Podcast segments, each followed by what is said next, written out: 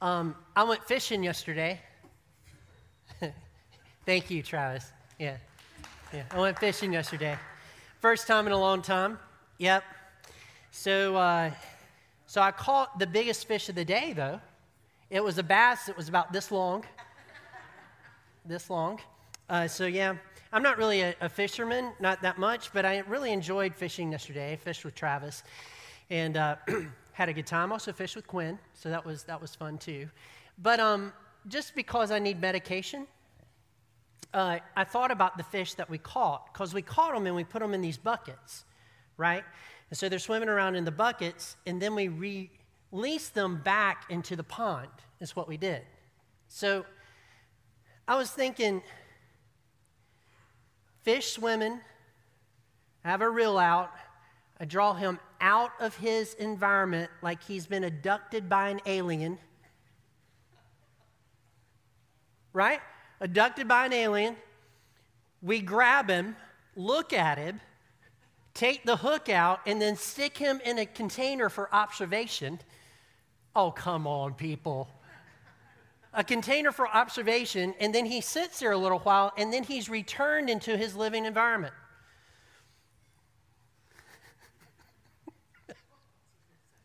So you know they swim back to their community because, you know, if they're like humans, swimming back to the community. Where were you at, Bob? Well, I was abducted by aliens.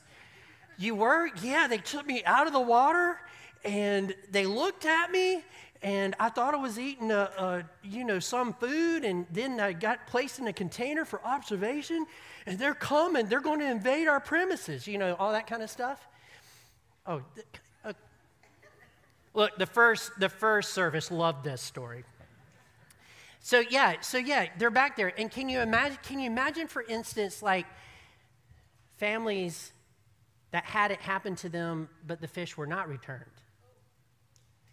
Yeah, I lost little Johnny. He, he was here one day and the aliens came and they took him, you know, away, and I just don't know where he's at. So, with that in mind, I want you to turn your Bibles to Proverbs chapter 22. Proverbs chapter 22. If you're visiting with us this morning, my name is Philip Brand. I'm the pastor here. And, um, and here we go. I'm glad you're with us. So, Proverbs chapter 22, verse 6. That's where we're going to start reading. But before we jump in to Proverbs 22, I want to show you a picture, okay? And it's a picture of toilet paper, okay? So here's a picture of toilet paper. It's Scott's 1,000 sheet per roll. Um, 12 rolls equals 12,000 sheets. Now, I'm okay with all that. I'm okay with all of that. The sheets are very, very thin. Anybody use Scott toilet paper? It's just very, very, very, very thin. You have to get a lot of it in order to make it work. But right next to it, it says 12 rolls last 12 weeks. 12 rolls last 12 weeks. I do not understand this. I've been, I've been thinking about this for five years. How in the world does someone make 12 rolls last 12 weeks? And, and this isn't the only place that they do this. They do this on all of their toilet tissue. Here's one 20 rolls right here. 20 rolls last 20 weeks. And they are very proud of that. 20 rolls. How many of you have a roll of toilet paper that lasts an entire week? Anybody? Because you're a man. That is the only way that that can possibly occur. 20 rolls last 20 weeks. This is an unrealistic expectation, isn't it? Absolutely unrealistic. If you have a family, there's no way. Even if you did the math, like one per person, in my house, it's not going to last that way. I use more than one roll a week. Nicole does, the, the whole family does. So there's no way that that can last 20 weeks. It's an unrealistic expectation. And sometimes when we look at Proverbs chapter 22, verse 6, we often think that this is an unrealistic expectation. And this is what it says Proverbs chapter 22, verse 6 says this. Hmm. It would help if the speaker had his Bible open to the right passage. 22, verse 6, it says this Train up a child in the way that he should go, and even when he is old, he will not depart from it. Train up a child in the way that they should go, and even when he is old, he would not depart from it. That just seems like an unrealistic expectation. This is probably one of the most quoted verses when it comes to parenting in all of Scripture. How many of you have heard this, heard this one before? Yeah, you've heard it before. And so some of us have lived by it. We're like, okay, we need to train up our children in the way that they should go, and, and when they're old, they will not depart from it. And we really trust that that is actually the case. But we also know of people, and you might be one of them, where you've trained children in the way that they should go, and they decided not to do that. They decided not to abide by what you taught them from the scriptures in the way that they should live. So, so what does this verse actually mean? Like, what is it actually saying? So, to dive into this just for a few moments, and then we're going to go to another part of, of the sermon a little bit later on. To dive into this just a few moments, let's just look at a couple of words. First is train up a child in the way that he should go. The word train there is a very interesting word. It, it means to uh, inaugurate it means to initiate, it means to prepare, to let go of, and it means to dedicate. It means all of those things, this particular Hebrew word for, for train. So you should think of it in terms as when you first hold your child in the hospital, from that day until you let them go, you are training them, inaugurating them, getting them prepared to be let go and dedicated to God. That's, that's the meaning of that word. And so you, you start here and you build. This is actually the same word that is used of the temple when the temple was being built. The temple was being built, it was being prepared, and once it was done, it was dedicated to the Lord. So the temple was dedicated to God at that particular point and let go of. It was God's place. It was where God was going to resign. So, this train up a child in the way that they should go is a preparation throughout life. It's something that is inaugurated, continues in training, and then you dedicate them to the Lord, and, and they're supposed to live for the Lord after your hands are off of them. You read through this particular verse, and it's train up a child in the way he should go. That particular uh, phrase or words, um, the way, is actually used 70 times in the book of Proverbs. And especially in Proverbs chapter 1 through Proverbs chapter 9, the way is used. And the way is used as um, this is the way that you should go, and you should flee from this particular way. You should go in the way of wisdom, but you should flee from foolishness. And so Proverbs is filled with this kind of the way uh, type of terminology.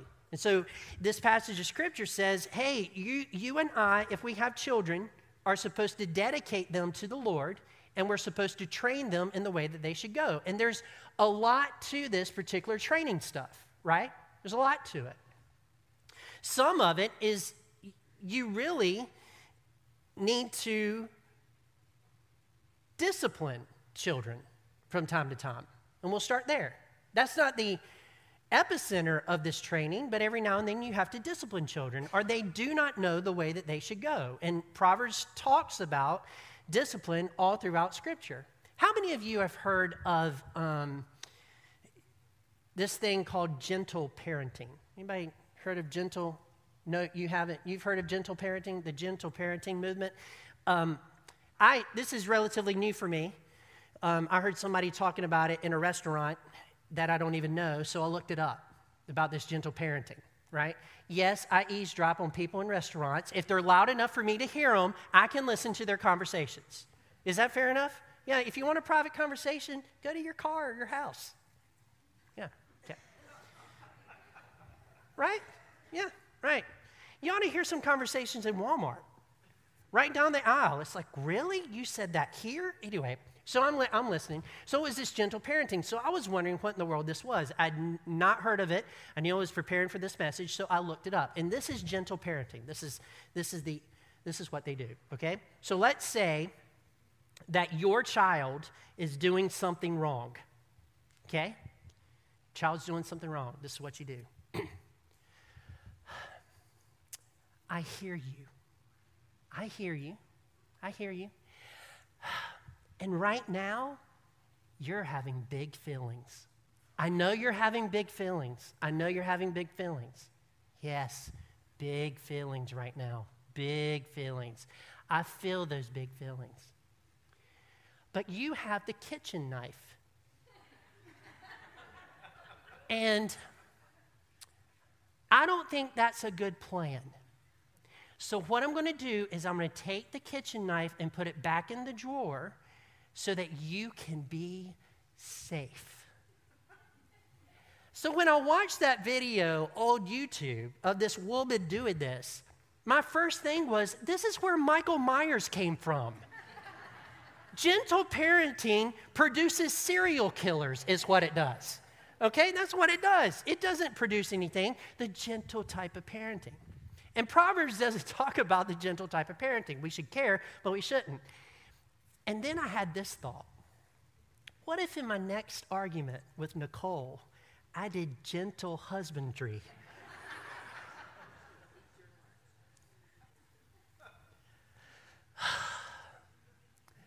I know you're feeling right now. I know you're hurting.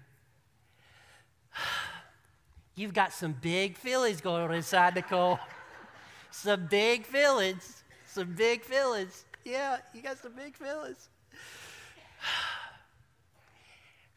And I know that you want this argument to last for three hours, but I don't think it's a good plan.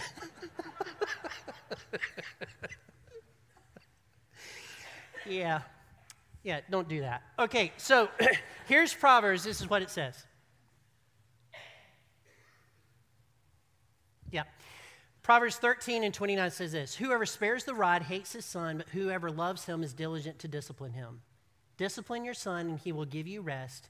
He will give you delight in your heart. Now, let me set this up for you a little bit. The Bible teaches that you really, from time to time, should spank your children. It's just in Scripture. It's not beating them, it is spanking, it is spanking them. But you don't have to spank them for everything. There are other ways that you can discipline as well. You spank them for the serious stuff. Other things of parenting is sometimes you need to put them in a timeout, and sometimes actually just taking something from them is enough. It really is. You don't always have to go here. There's different ways to train them, okay? So you take stuff from them, you say you can't have this, you can't do this. So, so you do discipline in that particular way if it matches what they have done wrong. Does this make sense? Another form of discipline is when you sit them down and you talk to them about what they just did. This is very appropriate sometimes to sit down and talk to them. You can't always do this, and you can't always do this, and you can't always take stuff away from them. You have to figure out what they've done and with wisdom discipline them accordingly. And sometimes just a talk is enough. And sometimes taking away that thing is just enough. And sometimes things just get to the place where you have to have to spank. All is about training a child in the way that they should go. I submit to you that you can't be your children's buddy. You can't always be gentle with your children. You are supposed to be the parent and not their best friend. And your responsibility, according to Scripture, is to train them in the way that they should go. Now, the first part of this verse is a command. It's a command in Hebrew, it's structured as a command. You, as a parent, are supposed to discipline and train this child in the way that they should go. But there's other types of, of training. It's not just discipline, it's also talking to them about things that are going on in this life, in their life, and you talk to them from the scriptures. From time to time, you should sit down at your dinner table or in your living room or take them on a fishing trip or, or do some things to where you can actually sit down with them and you can talk to them about how God wants them to live their life. You see the struggles that they're having at preschool, you talk to them about it in a preschool sort of fashion. You see the struggles that they're having in kindergarten, you talk to them about their friends, interactions, and stuff, and you give them biblical wisdom about how to handle certain things. When they get in middle school, you talk to them about temptations and things that could take them away from the Lord, or even really relationship issues that are it's the worst time to be a kid is in middle school, in my opinion, because relationships are really, really hard in middle school. Um, when you get to high school, you talk to them about other things. You talk to, to, them about their future. You make sure that they are following God in the way that they should go, and you talk to them along the way. So, training does that. And the reason that you train your children is not only because it's a command, but because your child is a gift from God. A gift from God. A gift from God.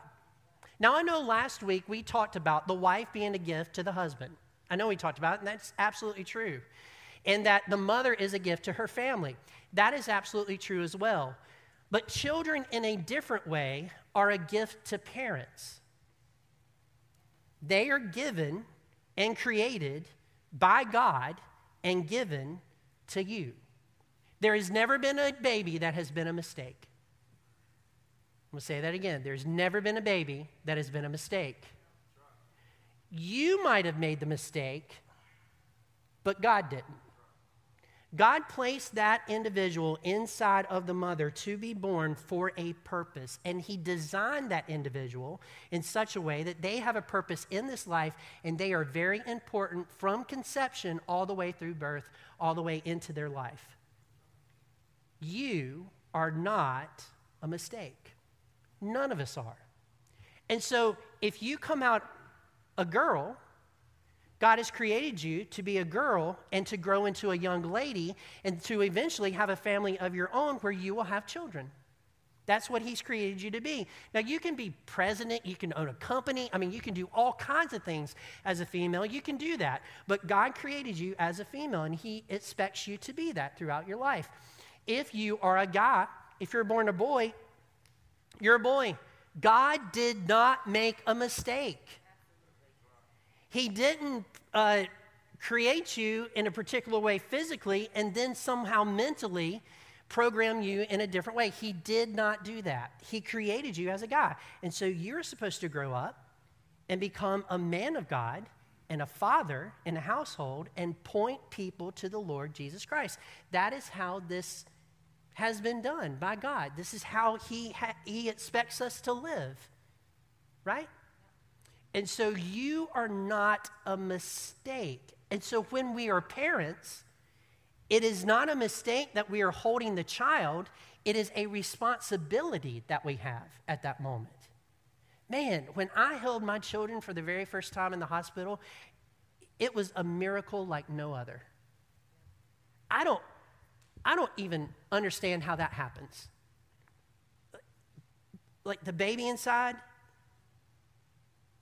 being formed and the hand of God in it all, and then the miracle when you hold it for the very first time, and you're like, this came, we didn't buy this at Walmart on special, like it wasn't on special. I didn't order this from Amazon. This is a living being. I don't have to give her batteries for her to operate, right? She is she is alive and all we do is feed and and she will grow up and become a young lady on her own without really me even doing anything about it. Like i don't cause my children to grow. You don't either. They are a gift to you. They are a gift and a huge responsibility. And so of course god would command us to say hey train a child in the way that they should go Train them according to Scripture because there's a lot of things in this life that can destroy your gift. There's a lot of things in this life that can destroy your gift. Train your children in such a way that they can keep their lives intact and be uh, people that are very, um, I, I just lost the word. They give to society. What would that be? They Help me out. They contribute to society. Make them those people and make sure that their lives are centered upon God and God alone. Okay? So we train. But Philip, you know, the next phrase, that's great, but the next phrase is kind of unrealistic. It's an unrealistic expectation, I think. Even when he is old, he will not depart from it. Now, whereas the first part of this is a Hebrew phrase that is definitely a command, the second phrase is an observation. It's, it's in the realm of observation. And so, what the wisdom writer is saying, I have observed that if you obey this command, generally speaking, those children will not depart from what you have taught them. It is not a guarantee, it's not written as a guarantee, it is not written as a promise at all.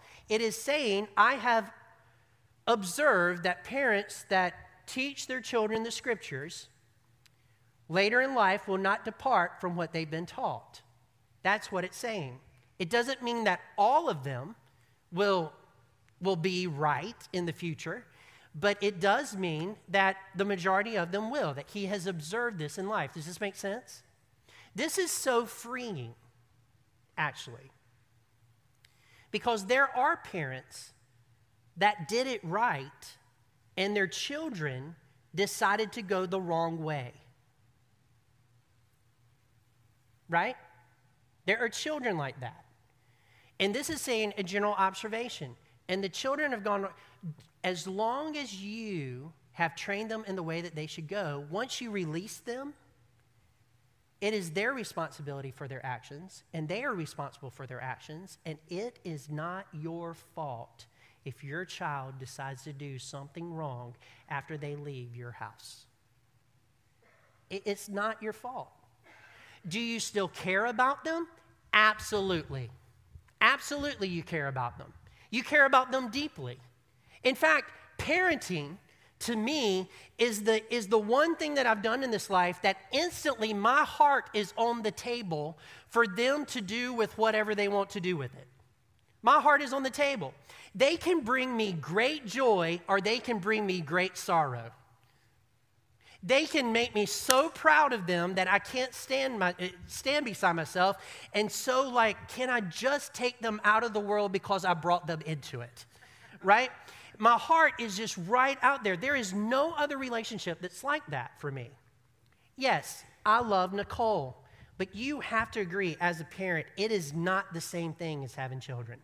There is something different about having your own child. You still love your wife, but there is a deeper like love for that child that you just can't explain. And so they the ebb and flow of what they do can make you happy or can make you sad or can make you concerned or can make you joyful. It is amazing how that happens. And so you know,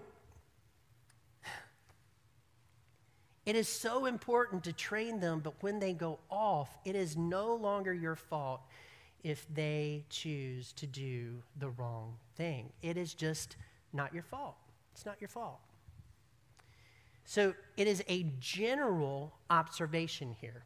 It is a general op- observation that says if you do this, chances are your child will never forget that. Never ever forget that. So, two things before we go to the next point. First, if you don't train your child in the way that they should go, if you don't do it and you just let them do whatever they want to, they have a very slim chance of ever coming to know Jesus Christ as their Savior. They have a very slim, slim chance of following in the way of wisdom. They have a very slim chance of doing the right thing. However, if you train them in the way that they should go, there's a big chance that they will turn out right. It's a big chance that they will turn out right. Huge chance that they, huge chance that they will turn out right. Very big chance. Very big chance. All right, so next. How many of you consider yourself to be a child of someone else? Okay, we have one that's not. So that's an alien in the room right? Yeah, all of us are children. All of us are children, every single one of us. You and I need to live as children that our parents are proud of. You and I need to live as children that our parents are proud of. Um, I would like you to turn in your Bibles to Proverbs chapter 10, verse 1. Proverbs chapter 10, verse 1.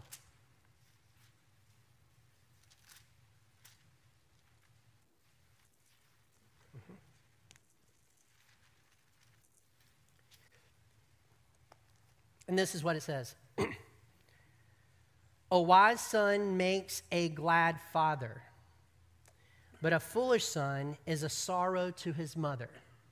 See, you and I have the ability to either make our parents proud of us or are excited about us or joyful about us or not so much. We have the power to do that. And so I don't know about you, but I love my parents dearly. I have a good set of parents, and I hope that you do too. But one of my desires is not only to um, be a good father to my children, but to also bring them honor in the way that I live. Because no one is truly free. Freedom is an illusion. Freedom is an illusion. The reason I say that is because everything that you do reflects on your family. Everything that you do reflects on your family. You do this, it reflects on who they are. You either bring them joy, you either bring them honor, you either bring them respect, or you don't. What you do reflects on everybody around you.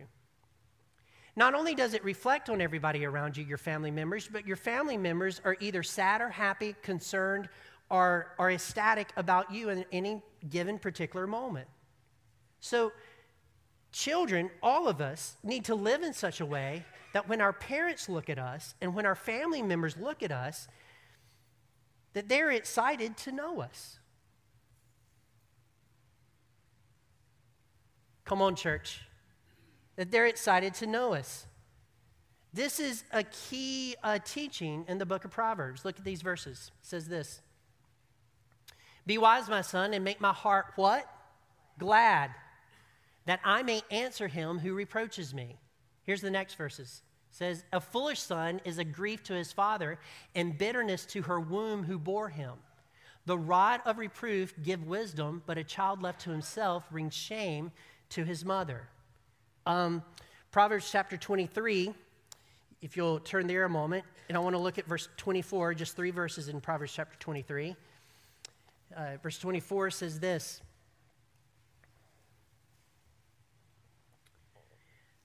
The father of the righteous will greatly rejoice. He who fathers a wise son will be glad in him.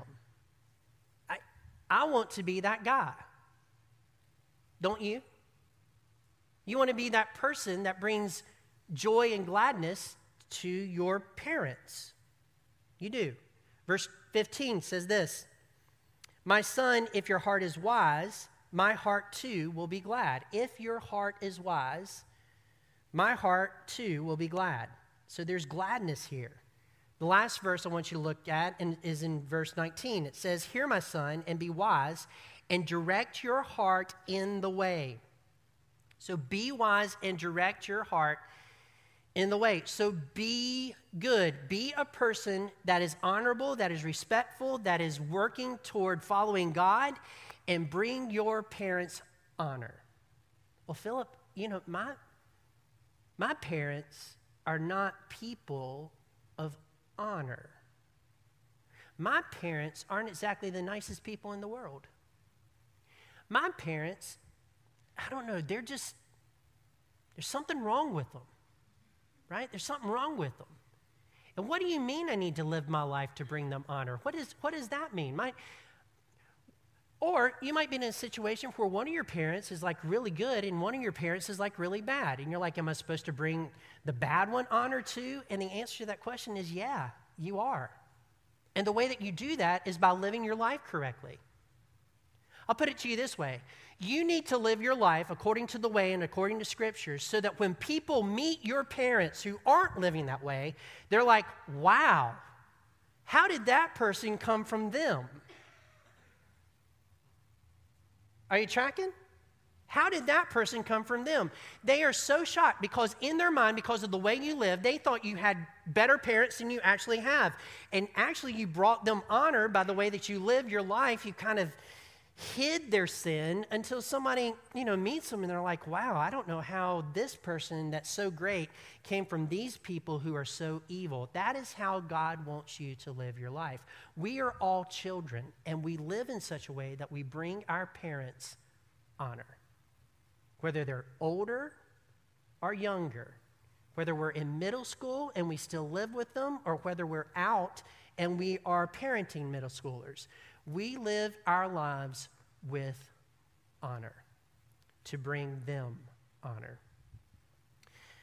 So here's the final scripture today Matthew chapter 17, verse 6.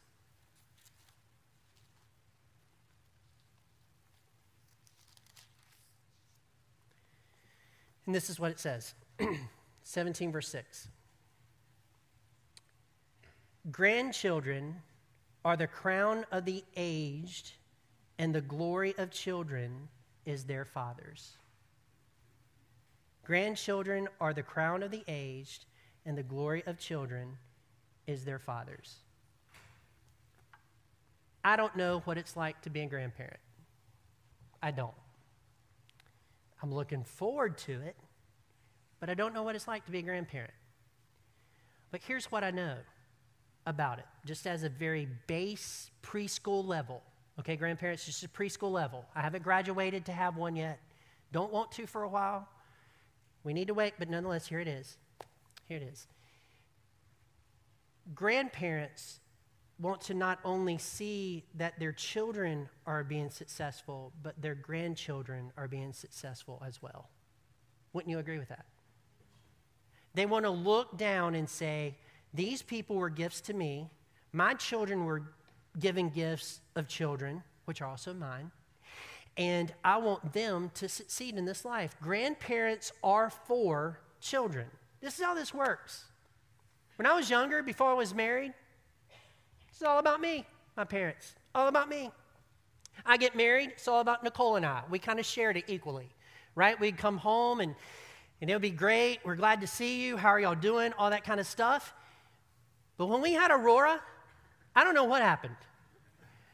It wasn't us they wanted to see, it was Aurora they wanted to see. We took a back seat to, uh, to our new child. It was always, what is Aurora doing? They wanted to hold her, they wanted to see her, they wanted to do all kinds of things with her because that brought them joy. And then when Quinn came up, we took a couple more steps backwards. In fact, I'm not really sure if we even matter at all in the equation. I'm just not sure if we even matter.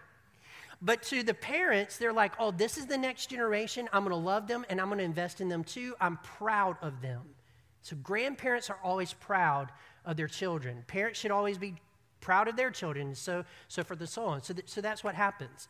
So when you see this verse in Proverbs chapter six, uh, 17, verse 6, it says, Grandchildren are the crown of the ages. It's what brings them joy. I would submit to you today that when my kids were born, my parents got younger. There's some type of energy a, a child brings into that equation, and they got younger, and they got really excited. And that's an amazing thing. So, Katie Johnson works here at the church. They're not here today. And Nathan Johnson, they usually sit right over there in the second service, right there. He's a guy, no hair on top, beard beard guy. Nathan Johnson has been my best friend since kindergarten. Now, we didn't go on the same pathways in school. We're, we're kind of different in that particular regard, but we've always been really good friends. And he came here just about, I don't know, it's probably eight years ago or so they started coming here to this church. And, and it was amazing to see them come in. Uh, Katie, I've known her since high school. I was at their wedding, um, very familiar with Scott and Brett and, um, and Noah and have just prayed for them and really been involved in their lives because we're just, we're just really good friends from way back. We're, we're just really good friends, and I love that family. Well, Noah, this weekend, has just had his first child. Just his first child. And so um, Nathan and Katie went up on, I think it was Friday night, because things were moving and they just wanted to be there when that grandchild was born because they were so excited. So Nathan, of course, is a lot older than I am. Is, is what it is. Yeah, Nathan's a lot older. But what you don't know, and he might kill me for telling you this. He might. I don't know. Probably not, but you know, he's he's bigger than I am. He could take me out. For the last four weeks, he has had his bags packed in his truck here at the church just in case they got a call that the grandchild was coming. And their plan was at any moment, like if they got a text, Katie sitting next to her phone with her hand on it just in case it vibrated, right? If they had gotten that text, they would have exited out of that door and they would have gone to Virginia to see that child and it, it, just to be one of the first people to actually hold it and touch it. They were looking forward to it that much. Here's a picture of him holding the baby yesterday. Isn't that great?